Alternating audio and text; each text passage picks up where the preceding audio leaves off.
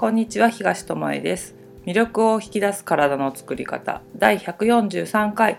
本日も妹アズマックスとともにお送りしていきます。よろしくお願いします。いよみ？な？声はちっちゃいし歯切れは悪いし。143回。143回。すごいね。今今頃？うんいきなり143回になったんじゃなないったんじゃない。順番に積み重ねてきた。い私ました。はじめまして。アズマックスでしょ。ゲストとして登場しました。アズマックスでしょ143回おめでとうございます。いよみー。すごいね。いよみーでしょ。You 何これ？2018年最後の音声が残念な感じとなっております。が大丈夫ですか？もう平成ね最後のってよく言われてるけど、うね。まだ平成自体はまだ続くけど年末は最後ね。なんかこれから行われる行事は全部平成最後の平成最後のって言われるね。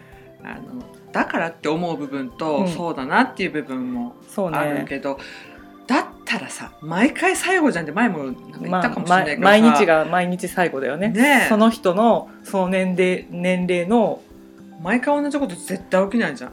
前の人と同じことは起きないからね。ね、うん。デジャブみたいな感覚はあってもさ。家族であっても同じことは起きないからね。起きない。うん。毎日おはようおやすみって言ってても違うよね。毎日同じ人に見えるけど機嫌も違うし体調も違うし。細胞は入れ替わるからもう毎日ね違う。思い出の大切な日だと思ってまた過ごすっていうきっかけをなんか平成最後のっていうその言葉がなんかくれたと私は。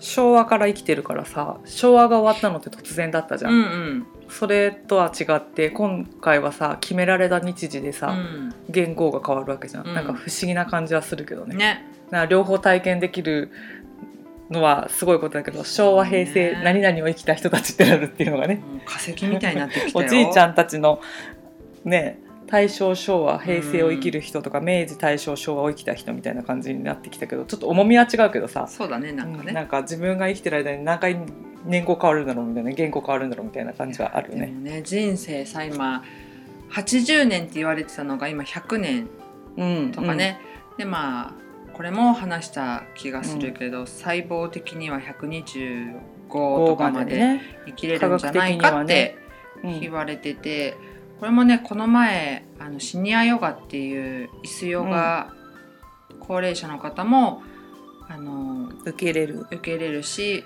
どの年代の人でもね、うん受け入れるっていうヨガの勉強をしてきた時に、いや本当に健康で豊かにうん。その100なのか何歳まで生きられるかわかんないけど、うん。何歳にしろ健康でね過ごせたら過ごせる時間が長いといいなって本当に思った。で100年だとしたら私たちまだ半分いってないわけで、うん。その半分以上をさ健康でいるのとさ、うん。どっかで壊してさう、ん。いや今までの人生分病気って結構きついなとか思ったりするじゃん？そうなるとさやっぱりさ60代以降に体健康をさ害する人が多いとか70代を以降に害する人が多いっていう言うけどさそっから先って長いじゃん。うん。からやっぱり、あの今のうちにあの食べることもそうだけどもあの生活の中でうん。できることをやっておいたらいいんじゃないかなっていう。そう本当そう。積み重ねだから本当大したことじゃなくていい。いい。ね。そうすっごいハードなこととか、まあ、達成感があることとかってやっぱいいけど、そうじゃない日々コツコツできること健康貯金をねなんか100歳になっても今やってることができることを一個習慣にしとくといいかな、朝起きてさ伸びをするだけだったらさ、100歳になってもできるじゃん。だけどね。角度はちょっと違ったとしてもできるもんね、腹筋100回とかきはさ、うん。今ですらも100 歳になったらできない。うできたらかっこいいできたらすごいけどねあの記録的にも体力的にもそれは自分の体を逆に壊しちゃうことになってしまううん。といけないから、その自分がまあ100は想像できなくても60100あ80とかさ、その自分のあと何十年後かにやってられることって何かなって言って、そうそう。あの今今大したことないなと思うことをやるっていうのも大事な習慣づけかなと思ったりする。す。いかに習慣にするかっていうそうだからね食事とかもさあの若い人の方が変えやすいっていうじゃん、うん。それと一緒であの今日が一番若いわけだから、今何を選ぶかっていうのをうん。毎日毎日選び選び方を変えていけばその、うん。年いった時に突然変えるっていうのは無理だけど、うん。その小麦がない生活もあの聞く人によっちゃ気違いみたいなことじゃん。うん。こんなにいろんなもんに入ってるのそれ抜くって、アホじゃないのっていううん。思う人もいるかもしれないけども、3年間も習慣にしてきたら別に何にも困ることないし、うん。始める時は何ヶ月間か躊躇したし私なんかは、もうやらないで済むならどういう方向でやらないことにしようかぐらうんい。逃げ道はどこだみたいな。だけど小麦が体に起こすことっていうのを本を読んで知ってしまったら、試してみないわけにはいかないっていう方が勝ったからできた。うんうんん。だけどでそれできっと辛いだろうからやめようと思ってたんだよね。のその期間が23終わったらね。週間終わったら元の生活に戻せばいいから23週間だけで我慢しようと思ったんだけど、それが今できてるのは難しいことじゃなかったからなんだよ。いやいやアズマックスがいたからだよ。あそうですね。アズマックス その捨ててる はいはい。じゃあ難しいことじゃなかったから。でも本当そうなんだよね。日本にいてお米というね食べ物があったから余計なんだけど、うん。あの食べるものが他にあったしすっごい難しいわけじゃないじゃん、うん。砂糖ゼロの生活を一生しろって言われたら私はできない、そうだね。うん。糖分ね。だけだけど小麦がなくても代用できるものがあって、うん。まあ、砂糖も代用できるものがあるからゼロでやってる人は、まあ、そうかもしれれないけどあの抜けないものと抜けるものってあって、うん。その中でも代用できるものもあるしお腹を空かすことなく美味しく食べられるものがいっぱいあるってことに気づけたから、その毎日の食事をちょっとずつ変えるだけで、ここまで健康に来れてなんていうのかな始める前より若返ってるし、元気になってるしっていうのを手に入れられたわけじゃん。だからそういったことだよね。続けられること。これがさ本当にさ食材集めからさ料理もさうん。今までと全く違うことをしなきゃいけないってもしなってたらやれてないと思うね、しんどいじゃん、そうね。そうそう。しかも材料がなんていうのあるところでしか取れませんとか。そう海外から取り寄せないとダメですとかむちゃむちゃ高いですとか、うんそんなことはないじゃん、全然ないね。うん、からできたと思うからうん。あの別にグルテンフリーをあの絶対だっていうわけじゃなくて自分の中でそのこれはちょっとなと思ってるものがあったらそれを避けるっていうことをやり続けたらないのが当たり前になって気づいたらあできてるじゃんっていうのが習慣が変わっていくってことだから、最初は意識しないとやっぱりできないから、ね今まで意識してきたきてないものにさ意識を向けた瞬間ってさ小麦に囲まれてたんだってさ、うん。もうどん底に落とされたぐらいさ、食べるもんねーみたいなのになったじゃん。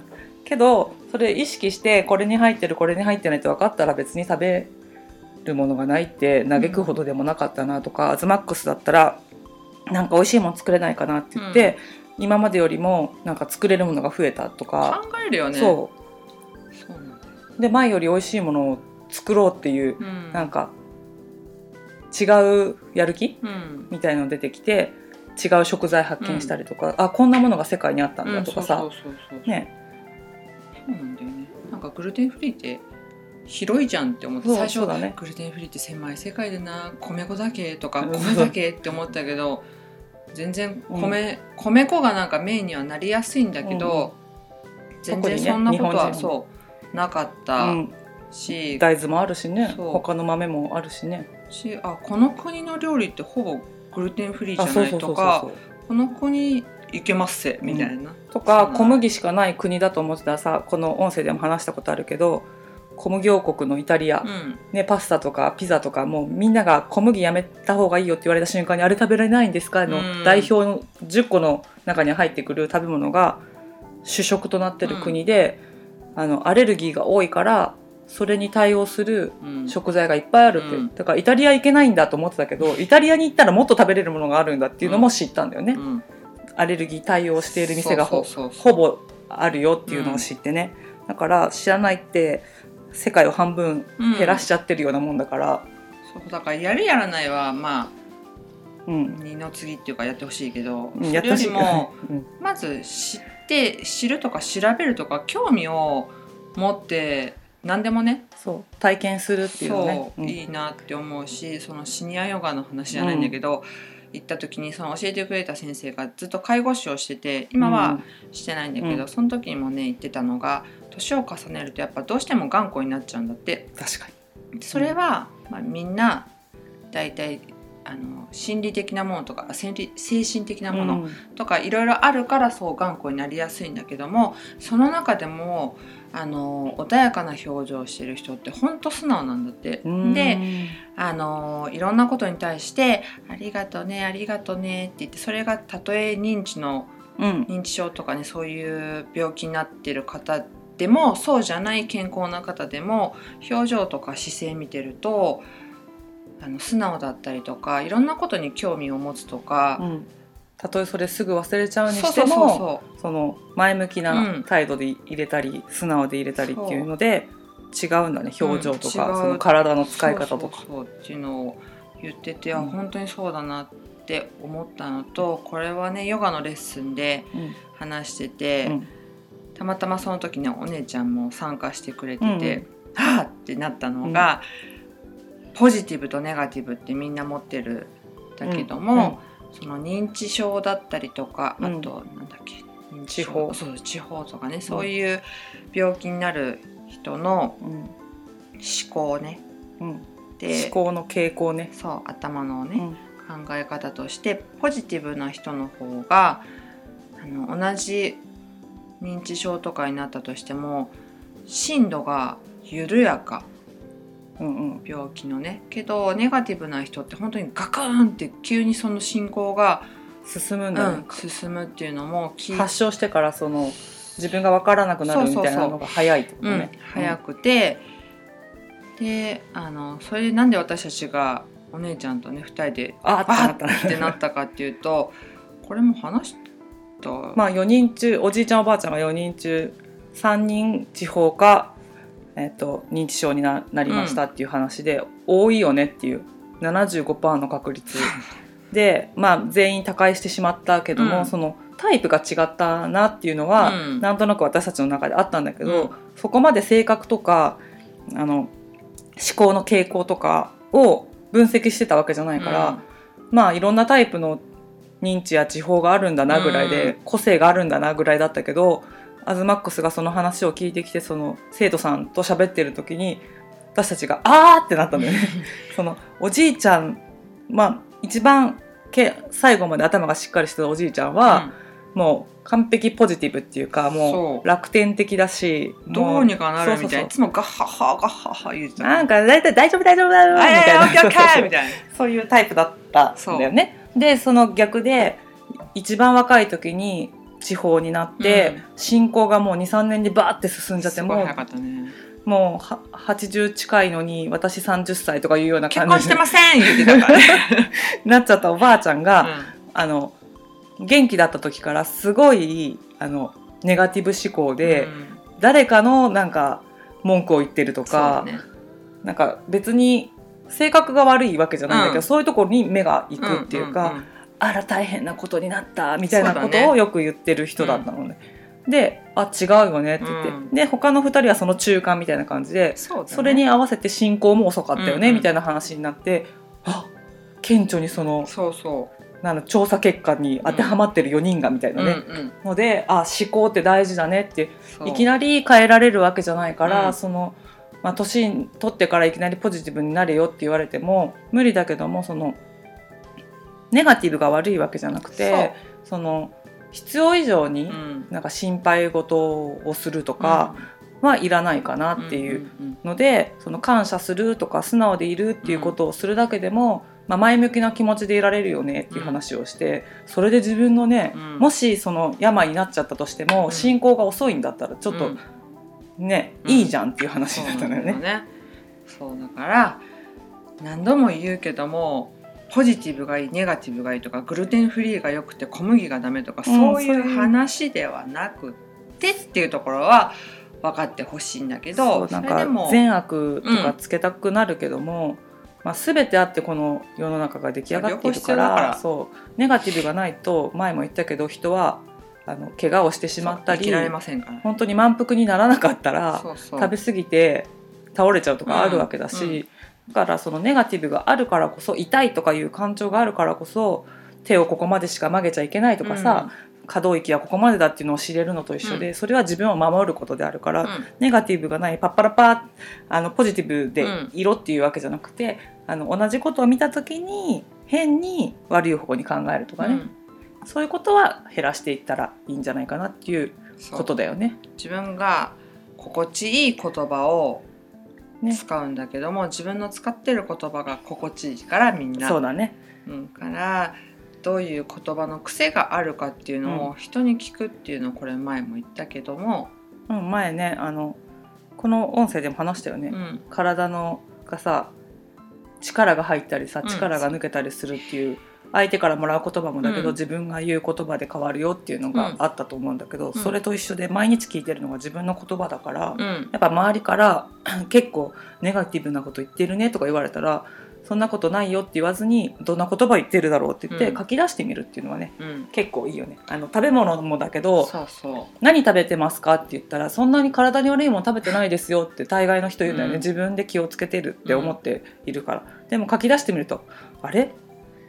ジャンキーなものばっかりじゃんとか、外食ばっかりしてるじゃんとか、書いてみたら自分のもう思考大好きな思考の方ねうんうん。の傾向が出てくるんだよ。ねそううわ甘いものばっかり食べてるとか、しょっ辛いものばっかり食べてるとか熱いものばっかりだとかと辛いものだとか。あのその時のストレス状態とかもね分かりやすいよね。そうそう。なんか決算前だとすごい食べてたとか。女性だったら生理前とかね。うん、あと残業が多い時はうん。夜中になんかラーメンばっかり食べてたとかね、そういうことがあると思うからそうやって書き出すっていうのもね、うん。自分を知るってことの一つになるので周りに聞くのとそうやって書くっていうのをねまたうんやってもらえるといいかな。いいよね、と今のその書き出すでうん。あれだけどさ年末年始ね。はい、さっきも私たち買い物に行ってきたんだけど、まあ色とりどりのおお正美味しそうに見えるかわかんないけど。お向けの、ものまあ、おがね、惣菜的なね、でさっき言ったねお店はね迎春早早売り早準備割引だったかな。なんか早めに買ったらお得ですよ的な。っていうので何が売ってたかって言ったら、うん。おせちの中に入れうんる、うん。あの、まあ、定番の。ものが真空真空だね。だったね。で売っていうんてだし巻きとかさ黒豆とかあと紅白ののあのかかまぼこ？まあそういう練りうん製品がハムとかそういうやつだね。早割りとか言ってまあねバタバタするより早割りの方が保存効くしみたいな。いいかなと思うんだけど、まあ、裏を見るとねこれは、まあ添加物のオンパレードだ。まあ保存が効く時点でさうん、っていう話だもんね。そうそうそう。で今のね、うん。この社会の事情から言ったらさ、そんな大晦日にとか大晦日の前にずっとお料理してるわけにはいかないわっていう人とかもすごいわかるから、そこもうまく使えばいいとは思うんだけど、それを買う前に一度どんなものがやっぱ入ってるのかなとか、これだけ持つってなんでだろうってやっぱハテナを持ってほしいな、冷凍食品も一緒だけどね。そう。うん、クエスチョンそうで大体そういうお買い物あの真空だったりとか冷凍食品を買ってる人の買い方を見てたの、うん。そしたらね裏って見ないんだよ。見た目と値段とかもう買い慣れててもう裏を知ってるから見ないっていう人もいるかもしれないんだけどあそんなポンポンポンポン入れちゃうんだっていう、しかもあーなんか体のこと考えて買ってんのかなって思っちゃうよね。そのみんなで集まる年末年始、う、うん、美味しいものをみんなで食べようじゃないかっていうことで昔はね、うん。みんなで作ったものを持ち寄ったりとかあったと思うんだけどもえー、全部真空パックなんですか、うん。みたいなちょっと寂しい気持ちにもうんなったり、それを裏も気にしずに買う人がこんなにたくさんいるんだっていうちょっと愕然としたり、他にはさなんか「これ美味しそうだね」とか言ってる子供とか、うんあこれが美味しそうに見えるんだ、うん。みたいなところとか感覚がちょっとさまあ、自分たちとは違うっていうだけなんだけども。違うとそういうそれが当たり前になっちゃってるとその後やってくるのってやっぱ自分の体をさ、うん。犠牲にすることであると思うから、うん。でもそういう生活を繰り返してるとさ気づかないんだよね。うん。それのせいだと思わないね。思わないね。だから慢性化あしちゃうの病気になっちゃったのがアンラッキーみたいな、うんまあ遺伝的にしょうがないよとかうんうん。なっちゃうんだけど、防ぎようもあるから、あのねやっぱり習慣を変えるとかその集まる時に知ってるこういうのうん。にはこういうものが入ってんだよとか言ってさちょっと気をつけるとこれだったら家で作れるよねとかさ、うんうんうん。まあ、家族で作ってみようかとかっていうのもまあ、この前のさ会話して食べようねっていうのと一緒でさ、コミュニケーションの一つになるし、ね。自分たちで作ったものって多少失敗しても 美味しいじゃん。愛着あるよね。去年だったかなんか酔っ払いながらさもうねだし巻き作ったよね。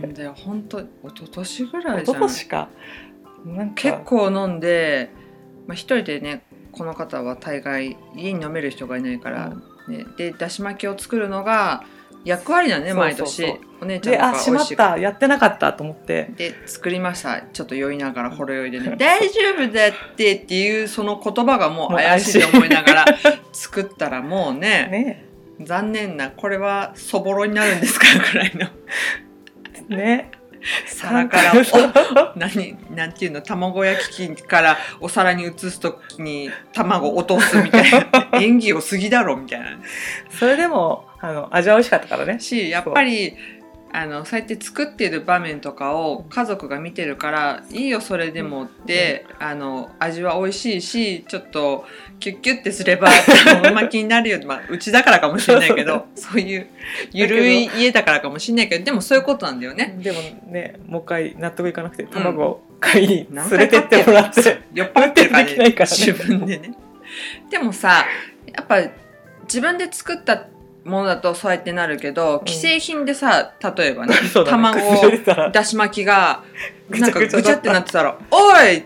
もうクレームだわってなるじゃん。そうそうそうそこその違いある」ね。じゃんね。そうそう。同じ作ってるじゃん、うんうん。あのだし巻き既製品も人が作ってるか機械が作ってるかうんそうだね。別としてでも作ってるのはうん。確かだからさ、なんかそういうのもあの食材と会話をしてほしい。うん。あのそうそう。最近さ土鍋でご飯さ、炊く新しい方法っていうかさうちはもう土鍋でしかご飯炊かないんだけど、昔から。でもなんか美味しく炊ける時と炊けない時あるなとか言って、あの美味しい炊き方あるんだよっていうのを知ってその方法をね、うん。真似してやってみた時に土鍋のそばにねついてるとね、うん。音が変わるんだよね。うん。で音が変わったのをもう本当にそれだけに集中してあの炊いてみたらつやっつやのご飯が炊けて、えー、適当に時間計って、うん。何分経ったら弱火にしてみたいな炊き方をしてた時と、音聞いてあもうちょっとかなこれぐらいかなってやった時その気を向けただけじゃん。うん。炊いてる工程は一緒なんだけどさ、こんなにお米って美味しくなるの？みたいなのは感じたから、やっぱそのね食材を生かすのもその気持ちとかその会話だよねさっきの。そうそうそう。音を聞くとかさ。体の声を聞くっていうそうのと一緒で。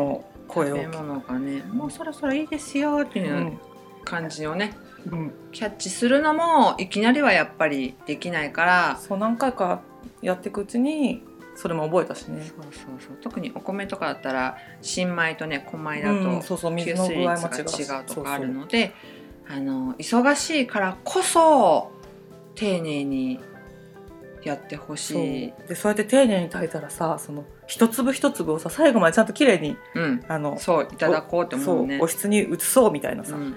前までだったらまあこれぐらいいっかみたいな。もうついちゃったからなみたいなね。取れないしいっかとか言ってやってたんだけど、うん。そういうのもこんな美味しいお米一粒も残してはいけないよねっていう感じで、粗末にしないってそういうねこともできるようになったから余計にね良、かったなっていうのはあるし、うんうんうん。そうです。だからいろんな声を聞くっていうかゆとりを持てるといいなって本当に思った、ね。ご飯うちはね土鍋で炊くのは、まあ、大体20分ぐらいじゃん。その炊いてる時間はね。あそうだね、うん、その前からの時間入れたらもうちょっとだけどでも全部入れても1時間ぐらいでできるからね。そう。それぐらいって言ったら言い方悪いかもしれないけどそばにいられるじゃんそうだからタイマーかけてさ帰ってきたらあったかいご飯が炊けてるなんてことはないけどさ、うん。そうそれはないけど、それはないけどその一日の中のまあ食事のために1時間お米のそばにいるぐらいさ、できるよねっていう、うんうんうんそうなんうん。です、他のものを作りながらでもさできるわけだしさ、あ何に関しても思うんだけど、うん。自分がどういう価値観を持ってるかどこに時間を使うか、うんうん。それに対してどういう思いがあるのかで同じようなことをしてても残る結果だから私たち言うと、体の状態うん。ですごい運命の差が生まれるなっていうのは最近すごい感じるしそれって年を重ねれば重ねるほど差がすっごい出てくる出ると思う。ね顕著に。やっぱに20代ぐらいだとさやっぱ30代も大丈夫かな。そこまで差がないね。その気を使って生きてきた人ともうめちゃくちゃやってうん。生きてきた人の差って、まあその元気さでカバーできるから、うんけど40代入ってくったりもう5060うんうん年重ねれば重ねるほどなんか分かれ道行ってるなっていうのがあるからさ、うん。うんであのなんでそんな元気なんですかって聞くとちゃんと自分のケアを,、を若い頃からしてた人とあ自分の好きなように適当にやってきちゃったんだっていう人で、あの差が好き放題やって好きなもの食べて、運動なんかせずにみたいな感じの人だと、そうやってあ体を害してしまう場合もあるんだな、うんうん。全員が全員じゃないけどね。私たちの見たり聞いたりしたりとかね勉強したところによるとって。しそうやって気持ちを目を向けてあげた分だけちゃんと体は応えようとしてくれるし、そのたとえその自分に目を向けて生きてきて病気になったとしても、うん。その病気のなり方とか治り方の速さとかが違ったりうん。そうだね。する回復力があったりとかさ、うん。しなんか運が良かったのよっていうことがあるね、うん。そのそうそうね。不幸中の幸いじゃないけれども。早く見つかったとか、うん。自分が具合悪いっていうのに気づくのが早い。いつも体を気をつけてるから、その動きが悪いなと思った時に病院にいたらちょっとおかしくなってたとかいうのが早く発見できて、すぐ治せたとかね。とかたまたまその自分が調子悪いなって思った時にあの医療関係の人が近くにいてくれて、うんうんうんあの助かったっていう話とかも本当に身近で聞くから、だから体もさ今までこうやって気使ってくれたからさって今のタイミングだったら大丈夫かなっていうのをもしかしたら細胞レベルで気を使ってくれてるかもしれない,、うん。それは分かんないけど。でも自分が細胞だとしたら体の気にかけてくれてる、ね、主あとね。もう適当に何でもやっちゃえやっていう主だったらやっぱり同じ大切な主だけどちょっと反応は違っちゃうかなって思う。100兆個の細胞って今言われてたりするから、うんねじゃあ100兆の従業員を抱えてるとしたならね、うんその人たちがさあの気を使ってくれてるなって思うか思わないかってすごい差だよね。うん、うんそう本当にそれは思う。うんうん、ひしひしと感じる。そう。からね。でせっかく集まる機会とかもあると思うのでその、元気な人はどういう生活をしてるのかなっていうのを、うん。あのインタビューしてみるのもいいよね。おじいちゃんおばあちゃんに会うんだったらあのどうしてそこまで元気でいられたの？とか、うん。どういう食生活してるの？とか気をつけてること何？とかさ、ね、あの昔どういう生活してるの？って聞くのも私たちはもうおじいちゃんばあちゃんいなくなっちゃったからあ聞いとけばよかったなって本当に思うことが、思うね。まあ、今特にこういうねうんうん、仕事をしてるから聞いときたかったなって思う。なんかいるのが当たり前だったし元気なのが当たり前だったからそうそうそう。からなんか自分たちとあの戦争を体験してる人たちだから違うとは分かっていたけどもなんかそこまで興味を持って聞けなかったっていうか、聞こうとしてなかったから、うんうん。あのなんであんなに最後までね体力があったんだろうとか今不思議でしょうがないもんね。うん。だからぜひそういうチャンスがある人は聞いてほしいし海外にうん。ね行く人はぜひいろんな食事を見てきてほしい。グルテンフリーに限らず、そうなんたらフリーって今いろいろあるから、それを見たりその国で元気な人とかあうかっこいいな綺麗だなって思う人がいたらそういう人たちの行動とか、うん。まあスーパーとか行くとね喋れなくともなんかちょっとなんか選んでるもの元気ねあなた的ななんで元気よみたいなことを聞いてみてお友達になるとかいうのそもうね、海外行くチャンススのある人はそれいいね、うん。そこのやっぱそこにしかないものとかあるしそうさ。そうそうそうそうそう、うん。日本ではまだまだマイナーだけどあこの国ではメジャーなんだってものとかあるからね、うんうん。であの興味が湧いたらその裏の標準を見て、うん。英語とかだったらまだわかるじゃん、うん。ちょっとぐらいだっ今だったら Google 先生に聞けばね答えを出してくれるから、うん。そういうので調べてみてあ海外では日本でこういうのが入ってるけど使わずに作られてるんだとかさ、うんうんそういうのとかあの買って帰ってきてみて食べ比べてみるとかね。うん。しパッケージの表示方法が表のねうん。あの分かりやすさとか分かりにくさとか、うん。その国とかでもまた違うと思うから、そういうのも見て違うショッピングも楽しいだろうけどちょっとね、うん。ふそういう普段の生活に触れるべくスーパーとかに行ってもらうと本当楽しいと思うのでぜひうちょろっ海外のスとの時間。ーパーは楽しいからね。うん、使ってうん。楽しんでもらえたらいいなと、日本でもそうだしうん。海外でも。そうだからちょっとした習慣を変えてみるってことだよね、自分が日頃やってることをプラスあの何か違った視点で見てみるとか、違ったなんか会話をしてみるとかね、うん。で発見があったらそれを取り入れてみる。さっきのそうそう。あの素直な人は変化が早いとかさ、可愛らしいとかさ、うん。あるじゃん。だからまあ頑固になっていくけどそれをちょっと横に置いといて、うん。ね、やってみるっていうのもありかな。うん、そうです、そんな年末年始を過ごしてもらいたいですしね。年末年始は食べる量は多分増えるけど運動量が大概減る、うん、まあ、おもてなしをするっていう意味で動いてちょっと体力を使うっていう方とか、気を使うっていうのはあるけど大体みんな運動しなくなっちゃうのでまあ運動するっていう癖というかながらでもまずいいのでそうね。ちょっとやってほしいなと思います。それは年越した2019年の最初のあたりにねうん。ながらでもできる運動みたいのをね、だからそれまでに皆さんが自分のうん。生活の中でこれならずっと続けられるなっていう、あのながらのストレッチでも運動でもマッサージでも何でもいいのでそうねそれ自で生活リズムを整えるっていうのをしとくと新年終わってから仕事が始まった時にうん。体が楽だよっていう話、去年したかな、うん。去年の年末あたりにしてるので、うん。まあ、そういうのも聞いていただいてあのなんていうのかな。あー新年。仕事始まっちゃったよじゃなくて、うん。今年はなんか違うねっていう感じで。今年も仕事ができるっていう幸せをね感じて仕事を始めねそう向かっていただきたいしまあ仕事納めも今年も仕事うんうやってできたとか、こういう健康でないとできないことだからそうなんだよね。でこの仕事があったから家族とうん。か友達とかとも豊かな時間が過ごせたって思えるようなね時間にしてもらえたらいいし私たちも皆さんがポッドキャスト聞いてくださってるからおね。かげでねこんなに長く続いてうん。ね、あしのメッセージいただいたりね嬉しいことね言っていただいたりしているのでだからまた学ぶ意欲も私たちは湧くし。また何か伝えれることがあったらって言ってねその出先でもね、うん。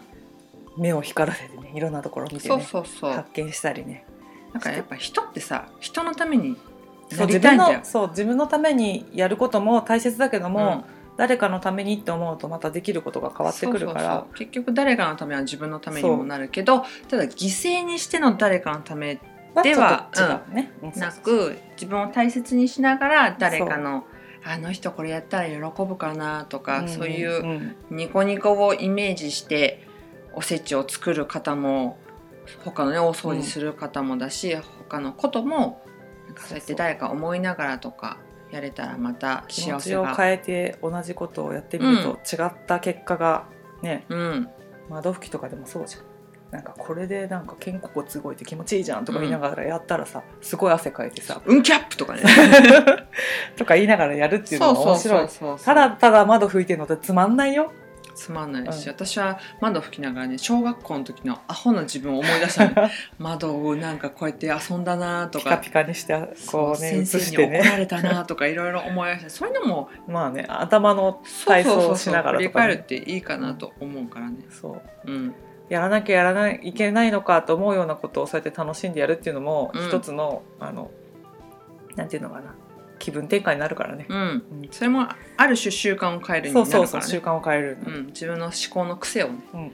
そしたら今までよりも早く終わったとかさいや結構そういう感じあるじゃん。うん。あと疲れにくい。うん、そうそうそうそう。うん、と思うそういうことも感じながらあの年末のお掃除や新年の準備をしてもらえたらうん。